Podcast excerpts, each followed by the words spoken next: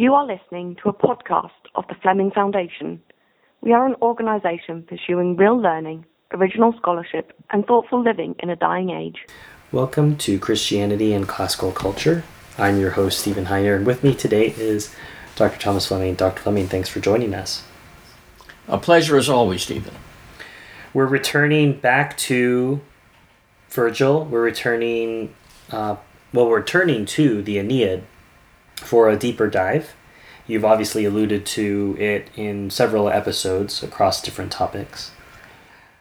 Why don't you start by reading us a passage from it, Dr. Fleming? All right. Uh, I'm going to read, uh, start by reading the beginning, the opening lines, as they are mostly published.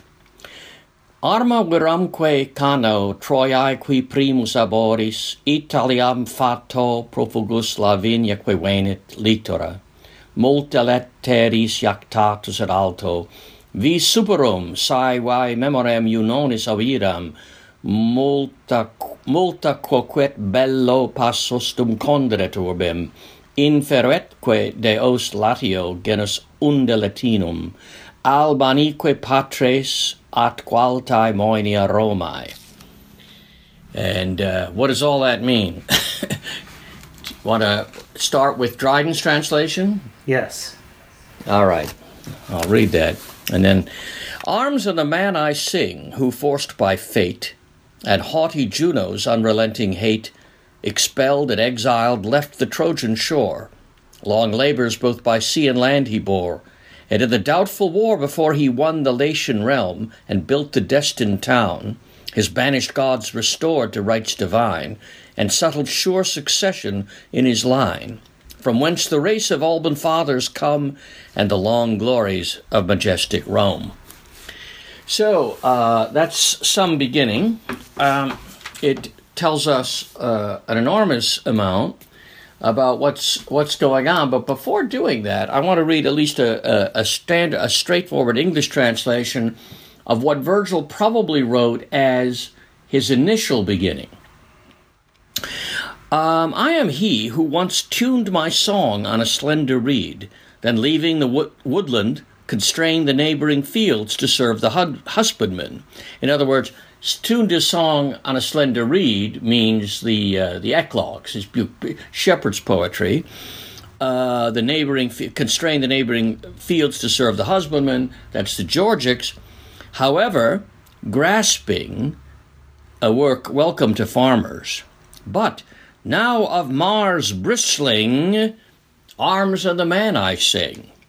So, it's uh, in other words, Virgil, as he hinted near the end of the Georgics, that he was going to embark upon a war celebrating the deeds of Caesar Augustus, uh, had written. Uh, I think most people are fairly convinced that these these lines are not just some tacky thing that a later commentator stuck on, but that Virgil must have decided to begin with Arms of the Man or maybe maybe his friends who edited the text after Virgil died. You know, Virgil didn't quite finish the work. There are some half lines and unpolished pieces in it, and so he gave directions that because it was imperfect, uh, it should be destroyed.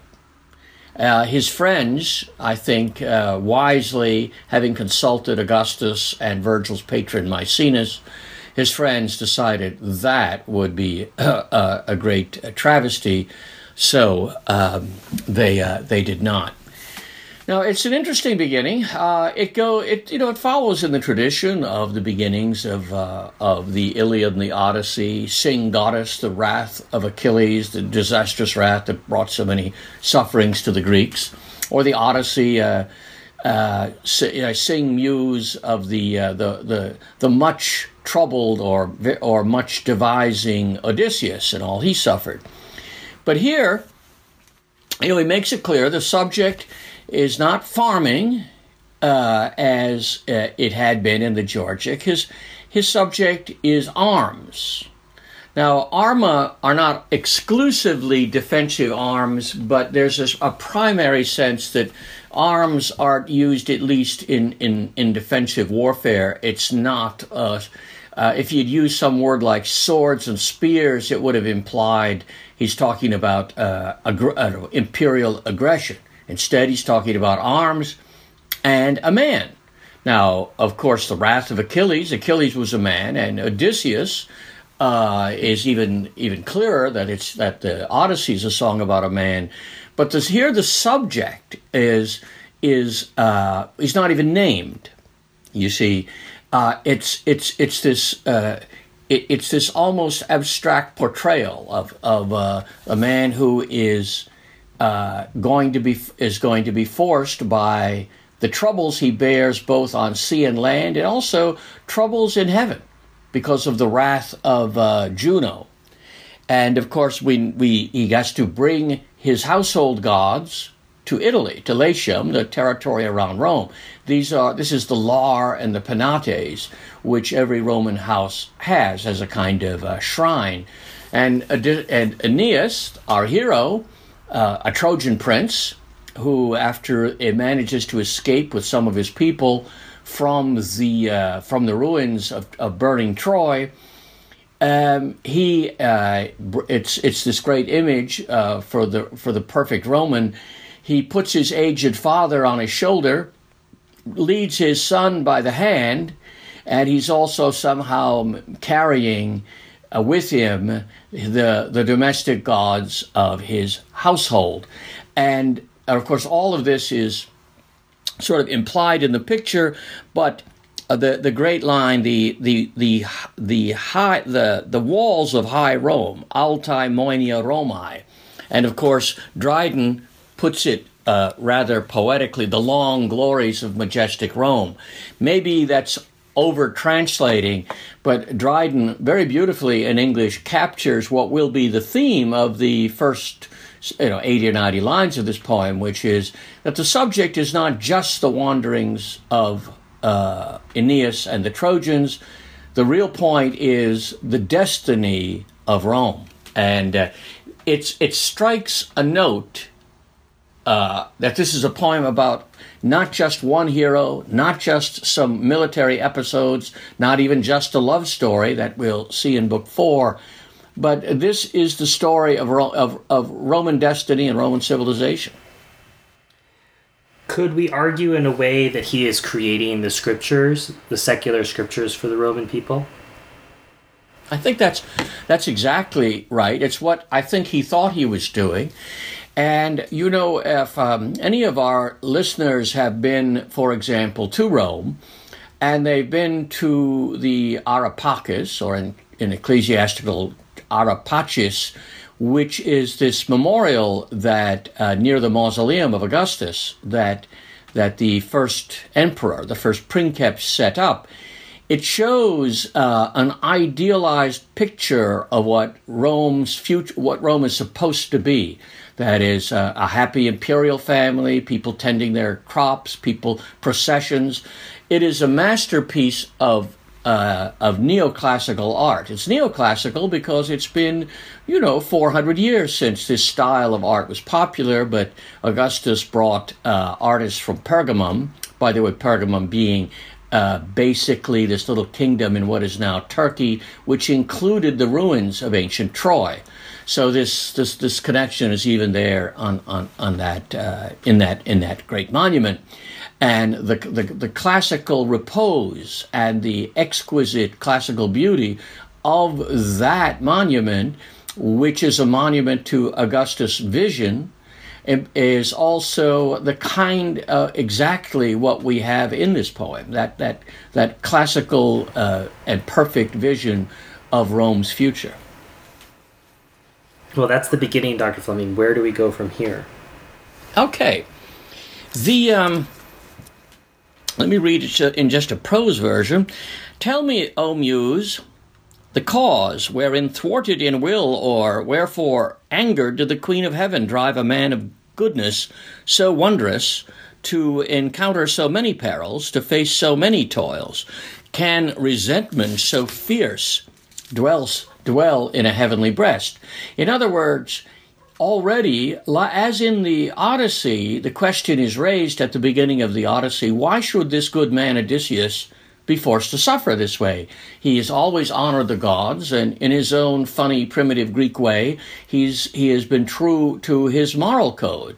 Why do, why should Odysseus suffer? But here, why is it not just the, the queen of heaven, that is Juno? Why is she causing this this uh, great and brave man and good man? Why does he have to suffer? This is the question which is sometimes it's it's referred to as uh, uh, a theodicy. You know, the to justify God's ways to man, and so Virgil is in this poem. He's not just going to be talking about Aeneas, not just talking about the Roman destiny, but one of his favorite themes, which we saw in the Georgics. Why is this world such a hard place to live in? Uh, why do we suffer so much? and is there is there justice? Is there is there justice in heaven? It's the it's the subject raised by the Book of Job. It's the subject raised by uh, the uh, Aeschylus in uh, in the Prometheus Bound. And so, uh, so the, in in this double opening, it's only like eleven lines. Uh, we we have a program for this work this majestic and beautifully constructed work in 12 books. Today we're only talking about the first book, and we're not going to go too much into histor- into the historical circumstances. We're just plunging in, and and Virgil plunges in immediately immediately in Medias Res, which uh, which Aristotle recommends in that a poem. He said, you know, there's some people who tell the Trojan War beginning with the uh, the egg that Leda laid when she was uh, impregnated by Zeus in the form of a swan. You know, and instead, I mean, great epic poems begin in the middle. And so that's why in this poem, you know, the first book we see right in the present, but then books two and three uh, go backwards and, and tell us a story. So, it's, but instead of going and plunging immediately into the story of the uh, of Aeneas and Rome, instead we hear about an ancient city, the home of Tyrian settlers. Now, Tyre, of course, is uh, this great Phoenician walled city on an island in, off modern Lebanon. It was a very powerful Phoenician city, and when they had domestic problems and a revolution, at least according to tradition, uh, Tyrian settlers led by their queen Dido, came to North Africa to form uh, to, to, to create a new city, Carthage, and of course Carthage will grow up to be uh, Rome's great enemy, and so we, get that like in the in the first like the, the, the, the first 15, 20 lines. So Carthage uh, is it comes in in this story. Carthage comes before Rome, and Juno, one of the reasons she's angry with Aeneas, not only because she was generically, you know, on the side of the Greeks against the Trojans, but she's also angry because Carthage is one of her favorite cities. She has certain towns that she likes on various Greek islands that worship her, or Argos on the mainland. But her favorite city, we're, we're told, is this new town of Carthage, which will be devoted to her. And uh, actually, we obviously the Phoenicians had their own gods, and they were pretty bloody gods, as we as we know, uh, demanding human sacrifice on a regular basis. And we've talked a little bit about that in the past.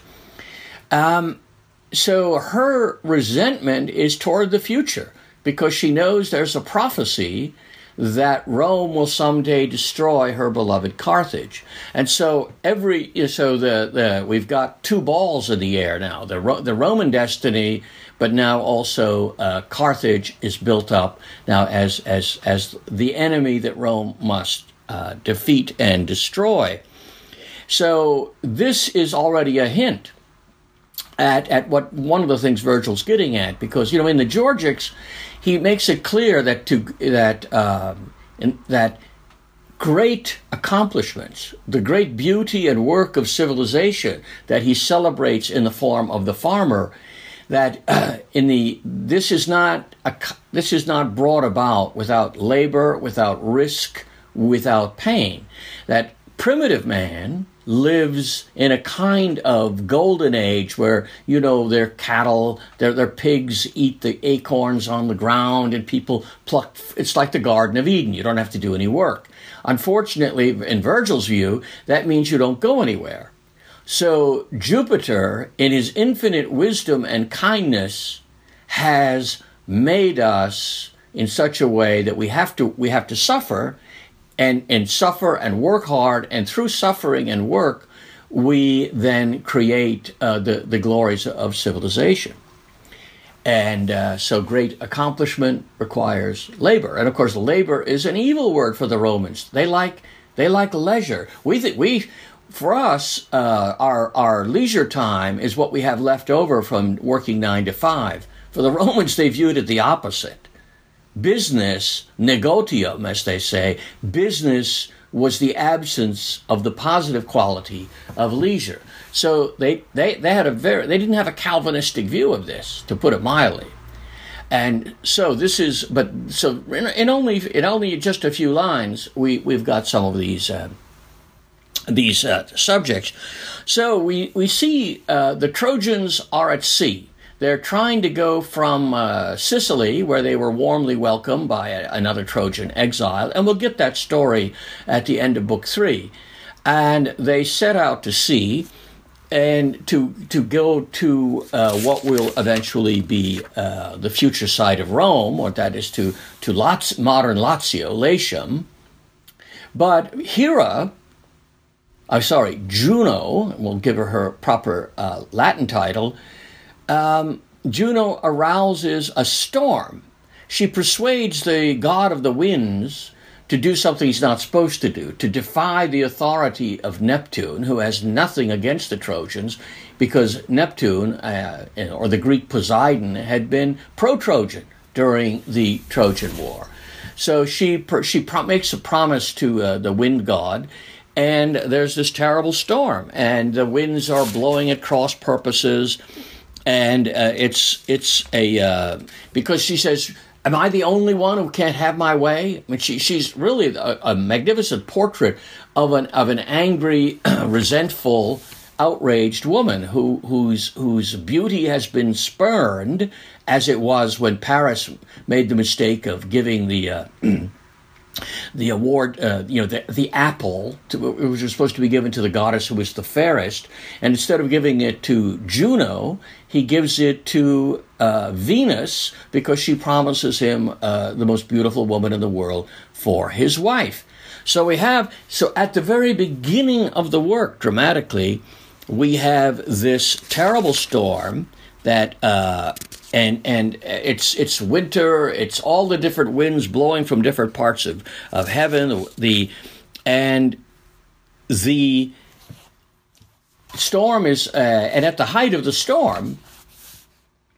Aeneas makes his entrance on the dramatic stage, and it's a very strange entrance for a hero to make. He says, I wish I had died at Troy with my family and my friends, and instead after going through all of this misery of escaping from Troy, and we've, we've had one adventure after another, now we're going to die in a storm at sea. Better we had never gone through this.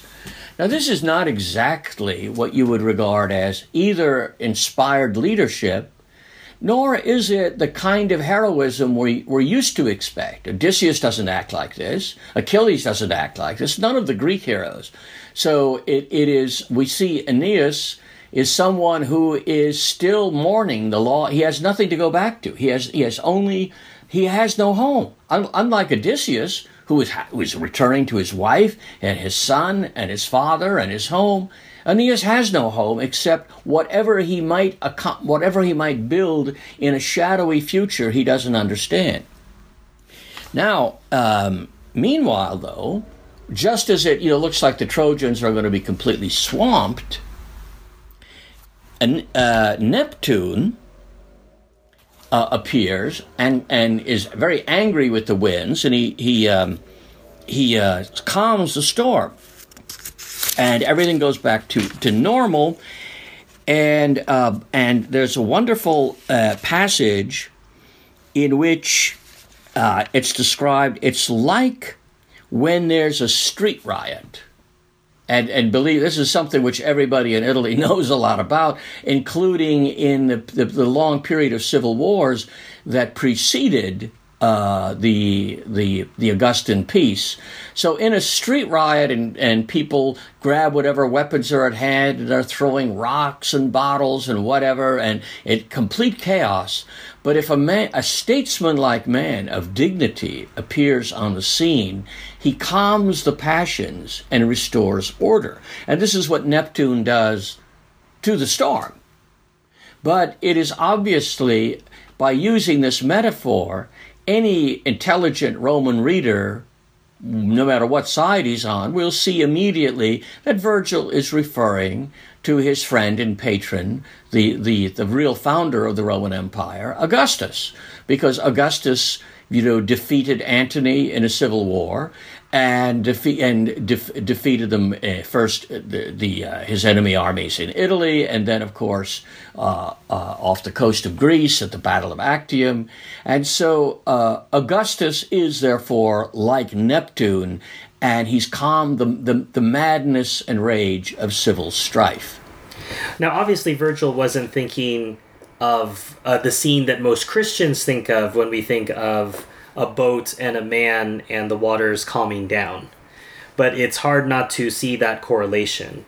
Uh, uh, yeah, no, you're you're right because there is something.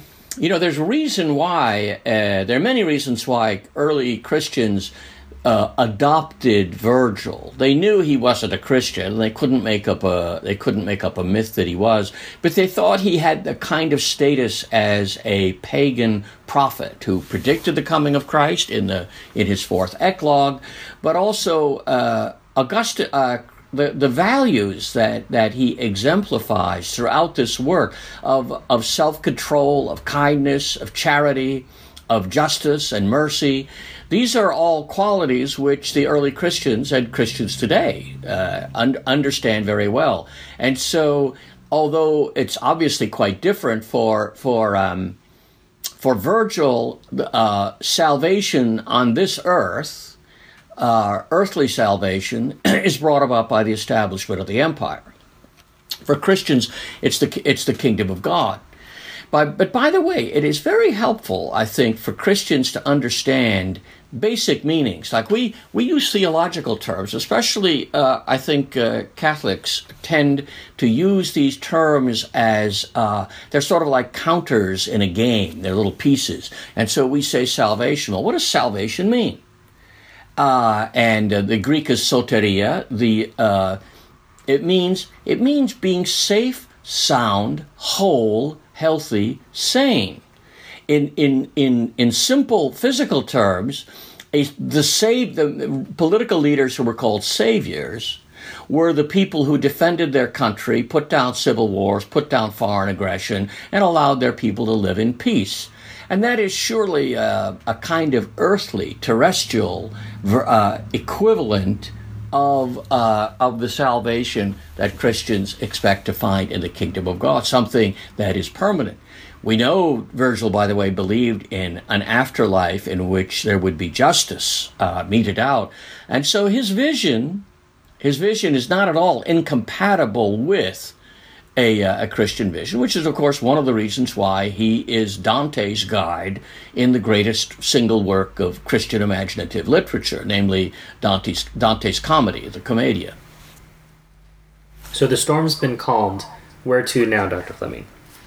Well, the shattered uh, Trojan uh, Trojans, they're uh, they are uh, they seek land, and of course they're they're they're shipwrecked. The ships have been driven apart. Uh, Aeneas, now that he's no longer overcome by g- grief over the past, he shows and and and the nostalgia, which is one of his dominant characteristics in these early books, uh, nostalgia, by the way, is a Greek term which literally means a the pain and sorrow that you get longing for going back for returning. Um, he proves to be uh, an effective leader, and and this is an important aspect. This is own, this is his desire for death in the storm is a momentary lapse, and we won't we'll see him sad much of the time. Very uncharacteristically sad for a hero. I mean, Greek heroes are are either happy or angry, but they're not they're not they're not they're not subject to these complex uh, uh, psychic states, which we understand, you know, and, and everyone since Virgil has understood this work. So uh, Aeneas sets forth to uh, to uh, he's got to take care of his people, and in Dryden we hear him say. He set abroad and for the feast prepared, in equal portions with the venison shared. By the way, that used to be the only correct uh, pronunciation of uh, of what we venison. mostly call venison. Yeah. Venison, okay. Venison, yeah. And by the way, in uh, in uh, in South Carolina, the country people still say venison.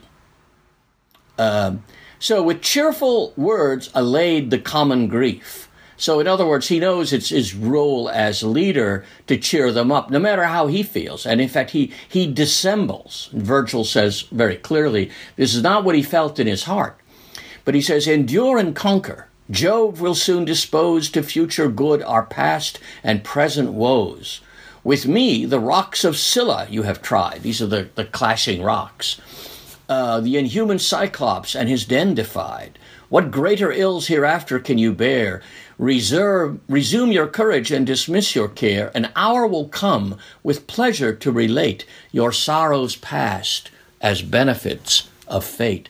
Now, this is a this is um, a typically uh, a, one, one of the one of the great lines in in uh, in uh, all of Virgil, and that is someday we shall actually it will be a pleasure to talk over things when 20 years from now we'll look back and we, we may not laugh at our sufferings, but we will have pleasure from contemplating our suffering and the happiness that issued out of it. Again, this is a personal, intimate kind of touch which, um, which we're not used to. Uh, as he says, nequenim ignari sumus ante malorum, for we are not ignorant of, of, of miseries that we have suffered before. And he says, For on it haec olim meminisse iuvabit. In, in very simple Virgilian language, much simpler than, than, than Dryden, maybe even these things at some time it will give us pleasure and help to recall. And this is uh, so that our unhappiness will mellow into a into nostalgic reflection and it also suggests something which we're going to see uh, over and over in the poem, but especially in the first, uh, in books one and four, that art itself, that is, the arts of sculpture and poetry to be specific, art by, by allows us to have this experience of, of making sense of our lives, making sense of our past, and uh, and deriving some pleasure out of our, our conquest of uh, of, of uh, miseries and perils. It is again I, I, I can't I can't overemphasize how strange this is compared to uh, earlier epic. The, the emphasis on feeling, the emphasis on character, and the emphasis on the complexity of feeling because we know that this is not really how uh, Aeneas is feeling. What we know is that he's extremely unhappy, and he feels that you know that whatever mission he's been given to found some new home, he doesn't know where it's going to be. He knows nothing about it, and so, but nonetheless, he does what a leader has to do. It is I, obviously in our society in which you know we say we have no regrets and, and we don't wish to ponder sorrows uh, the idea of, of thinking back on these things uh, must be repugnant. Yeah. You know, they say, uh, was it Scott Fitzgerald who said, uh, uh, America's a country where there, are, where there are no second acts? Well, uh, actually, I think Fitzgerald, I know, I know what he was getting at, but, but the, that with our worship of success, etc., and we're simple minded. In fact, America is nothing but full of people who reinvent themselves day after day. You uh, you get caught in bank fraud in New York City. and with with a couple of mistresses your wife divorces you takes you to the cleaners you go to jail for 2 years you get out and go to California and you start all over again Right. And uh, that that's the true American way that we have that we, we don't have any uh, any feeling of uh, of responsibility or any feeling of continuity. And you know there are these incredible criminals who will turn up living in Minnesota after after a life of crime and deceit, but but but and and their neighbors can't understand why uh, how this person could have been a criminal. So the uh, we move on. Obviously, we're not going to uh, talk about every uh, scene in Book One, but there are several that are, are quite important. You know, Jupiter and Venus have a have a little meeting of minds, and it recalls the opening of the Odyssey, where uh, Athena asks Zeus. Why does Odysseus have to suffer? It's unfair. And Zeus explains, well, people bring this on themselves. You know, we try to warn them that, uh, uh, as we warned Aegisthus, the cousin of Agamemnon, you shouldn't, uh, you shouldn't sleep with your cousin's wife, and you shouldn't go and try to kill him and do all these evil things because you're going to come to a bad end. And he says, then of course Aegisthus blames us. Well, this is a, it's a, a practical peasant wisdom in, embodied in that. Here, um, we we have a similar discussion. Why why is Odysseus suffering? What what's in what's in store for him? And um, the it's interesting because this is very it is very reminiscent of the Odyssey, and most literary scholars would say that the first four books of the Iliad are very carefully uh, modeled on scenes from the Odyssey, which he which he transforms.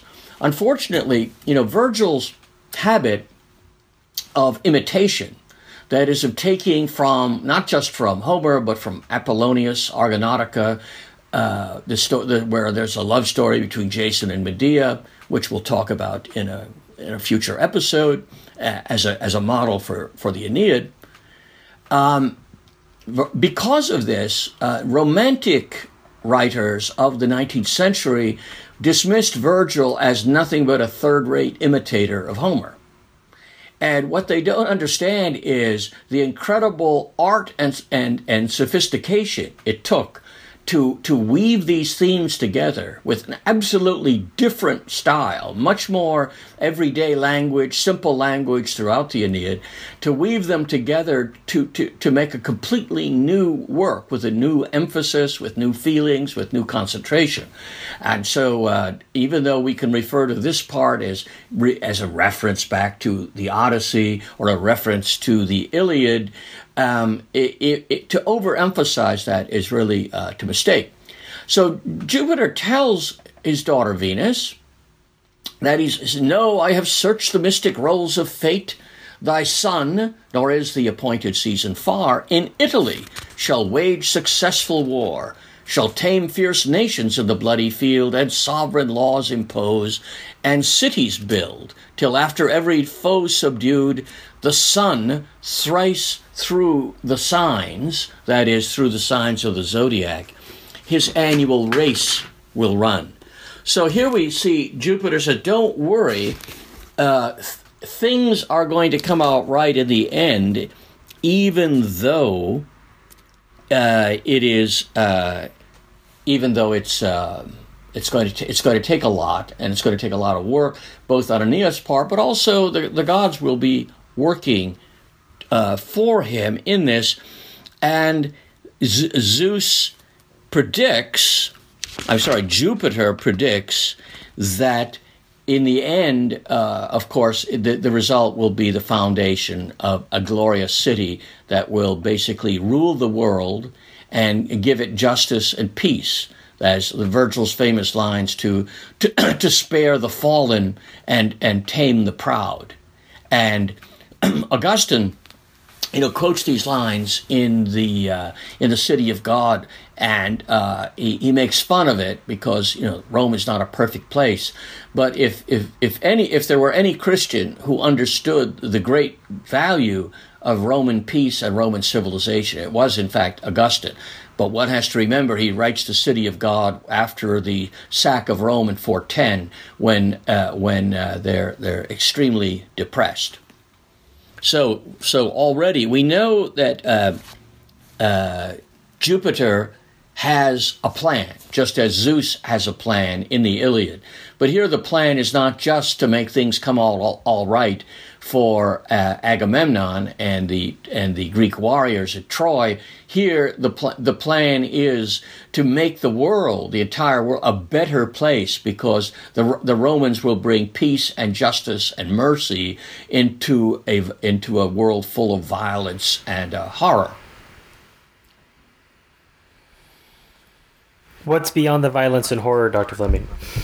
Well, what will be, in, in Virgil's case, uh, what he sees beyond the violence, he sees uh, an Augustan regime, uh, a Roman Empire built out of the ruins of a corrupt and failing Roman Republic, and a Roman Empire that will bring uh, the benefits of law to its subjects and will also impose peace. And so, all of these incredible, arrogant rulers, uh, both barbarian and civilized, who have kept the world at war, that Roman arms and Roman law will make it possible for ordinary people to lead uh, quiet and dignified and decent lives. Now, uh, this may be uh, an idealized overstatement or an exaggeration, but it is still it is what Augustus thought he was doing, and it's what other people thought he was doing. Today, it's no. Today we just make fun of all that. Uh, oh, they, these were just cynical, rapacious uh, people who had no no interest in that. That that's really not not uh, not true.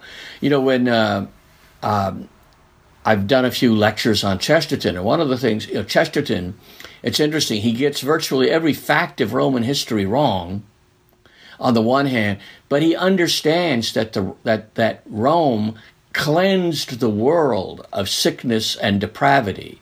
And so Roman religion, which is you know is a religion of idealism and of discipline and duty, defeated the Carthaginian religion, uh, which sacrificed babies. You know, and and uh, in fact, you were forced to sacrifice your own children. In that sense, the the uh, these the uh, the Phoenicians and Carthaginians are worse than the Aztecs. So uh, it is in, in in his great essay in the Everlasting Man, the war between the war of gods and demons. He, uh, uh, Chesterton, better than most Roman historians, Chesterton understood that uh, the Roman triumph so cleansed the world. It made it, in, in Chesterton's view, it made it possible for the incarnation to take place because the world before the, before the Roman Empire was such a filthy, depraved place. Uh, it, it, it, would, in Chesterton's mind, it would, it would be inappropriate. Now, of course, I, I, I think I think we all realize that uh, the creator of the universe can do anything he wants to do, but that his plan that the plan involved Greek culture and Roman civilization and law. Uh, it, it, it, certainly appears to be uh, that it was uh, his intention. Hmm. Which book are which book are we in now, Dr. Fleming? Can you situate we're, us? We're still in book one. We're still in book one. In fact, uh, and uh, we're talking largely about, and in fact, we won't leave book one today. Okay. We're talking. We're talking about uh, uh, Jupiter's prediction uh, to uh, Venus that everything will uh, will work out and everything for the best. Venus and Odysseus, Venus and Aeneas, excuse me, do meet, and again, it's a it's a very um, it's a it's it's a, it's a beautifully written scene. Uh, Aeneas needs to know a little bit about what he's facing, and that is he needs to know that uh, that uh, Carthage is being built, that uh, maybe these people aren't going to be terribly friendly, and that uh, he he needs to uh, he needs intelligence. He needs raw data, and Venus pretending to be a local woman uh, provides the information. And so, but uh, unfortunately, uh, she reveals herself as she leaves uh, her son. She reveals himself. She reveals herself who he is. That is, she, he knows it's his mother. And poor Aeneas is. Uh, it's again. It's a, he can't go home. His wife is dead. His his his his uh, his world is gone. But even his mother won't stay to reveal herself. I mean, he is he is uh, he is an an alienated uh, character if ever there was. This is about line 400. And so after she after she tells him that um, he everything's going to work out fine, that the, the Carthaginians will take care of him, uh, that he she then begins to walk away. She spake, and as she turned away, her roseate neck flashed bright. From her head her ambrosial tresses breathed celestial fragrance. Down to her feet fell her raiment, and in her step she was revealed a very goddess. He knew her as his mother, and as she fled, he pursued her with these words Thou also so cruel, why do you mock your son so often with vain phantoms. In other words, why he's, it's like he's living in this nightmare dream world. All these terrible things happen to him, and he's got a he's got a divine protectress, but she won't even talk to him, mother to son. Why do you mock your son? Why am I not allowed to clasp hand in hand and hear and uh, you utter words that, that are not fake? Because she's always pretending to be somebody else, much as Athena does in, in the Odyssey. Thus he reproaches her and bends his step toward the city. So again, this note of uh, of anxiety and estrangement and unhappiness, very, such a strange note. Odysseus in similar circumstances is always buoyed up by the sight of Athena and her her even though he knows she's she's not uh, she's not really whom she appears to be. But then again Athena is not the mother of Odysseus. And so even what he should be taking as uh, strong encouragement he unfortunately uh, takes as uh, as a kind of uh, reproach to him a kind of insult so the she she clearly uh, has maternal love, but it's maternal love that he cannot experience directly. It's like you know in a dream where you know if you you you see somebody like a dead a dead relative or a dead loved one, and you go to embrace them and they disappear. It's it's it's these are these are very depressing dreams. So we go on and we get a vision. Uh, Aeneas uh, sees a um, that the that the Carthaginians are building a city.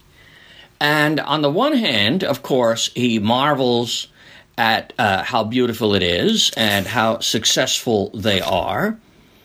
And uh, but on the other hand, it's a little depressing because the Carthaginians have already gone a long way toward establishing a home in the New World. It, you know, they're they're sort of like a, American colonists build, building their city on a hill, and uh, and while he is with his faithful friend Achates, uh, he he, uh, he he can't he can't help envying them. He says. Um, um, oh, about line 435. Happy they whose walls already rise, cry Aeneas, lifting his eyes toward the city roofs.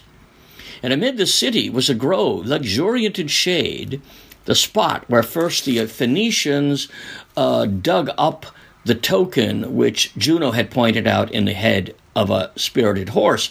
So then he, in, then he sees that they're building a mighty temple and he looks at all at the at the at the carved relief work, the sculptures in the temple, and it, surprisingly enough, he scans each object. He marvels at the city's fortune, the handicraft of the artist, and he sees in due order the battles of Troy, the warfare known by fame throughout the world, the sons of Atreus and Priam and Achilles, fierce in his wrath against both of them. And he stopped and weeping cried, What land, Achates, what tract on earth is not full of our sorrow? Look, behold Priam, uh, of course, Priam uh, was killed, as we'll see in Book Two, killed very cruelly and uh, by uh, by the son of Achilles. Here too, virtue has its two, due rewards.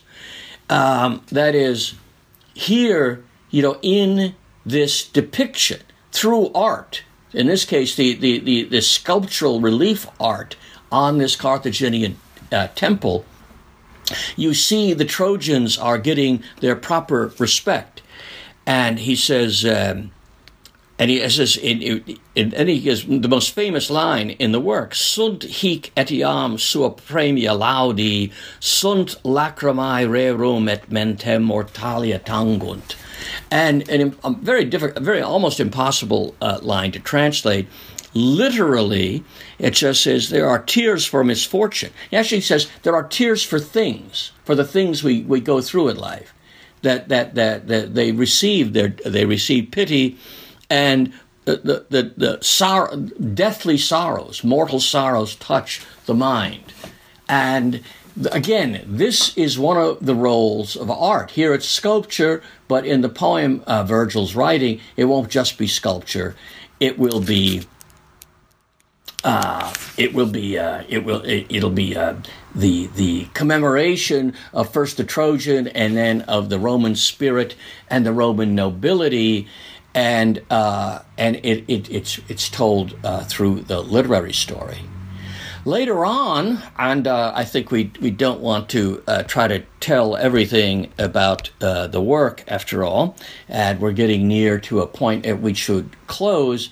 But you see, when when they when Dido meets the Trojans and they don't quite know what to expect from her, she has her own tale because as we'll, we we know that you know, her husband was murdered by, uh, you know, a, a, brother, and that, you know, there's been treachery and deceit and cruelty back in Tyre, which is why she's here. And she says, you know, not not inexperienced, not unacquainted with grief. I have learned how to help others. Now this is this is again an amazingly Christian sentiment that is through suffering through my own personal unhappiness, rather than becoming embittered by it, rather than becoming cruel and, and torture and taking it out on other people, which is an extremely common human uh, trait. You know, oh, this happened to me, and now I'm going to give it to you. Instead, no, Dido says, because of my acquaintance with grief, I know how, how to help. I know how to, to succor uh, others and uh, name in this case uh, the Trojans, whom whom she admires uh, in, uh, a great deal.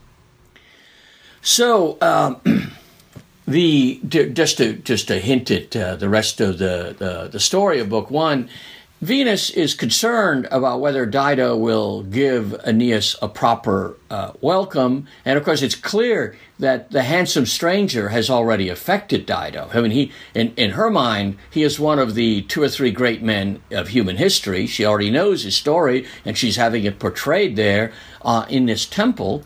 And he turns out to be handsome and brave and every, everything a lonely widow could hope for. And so she obviously already sees him as a potential spouse and co ruler of Carthage. But Venus, just to be sure, and uh, pulls a trick.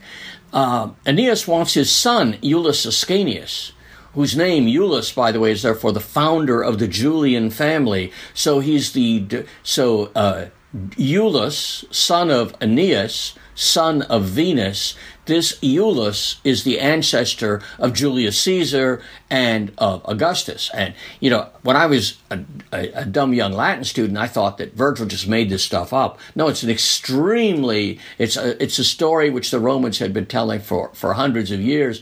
And the Julian family was not especially a notable family. It was a patrician family, but they, they were certainly not among the, the five or six top patrician clans.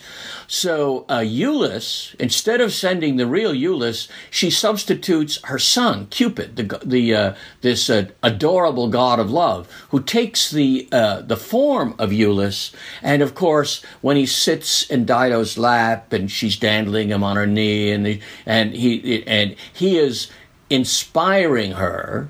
He is filling her with desire for Aeneas. You can't help feeling sorry for Dido, and and you you have to you begin to ask yourself, well, is Dido are both Dido and Aeneas simply pawns in the hands of Jupiter and Venus? And the answer is no, because if Dido were not the type to fall in love, she wouldn't already be falling in love with Aeneas.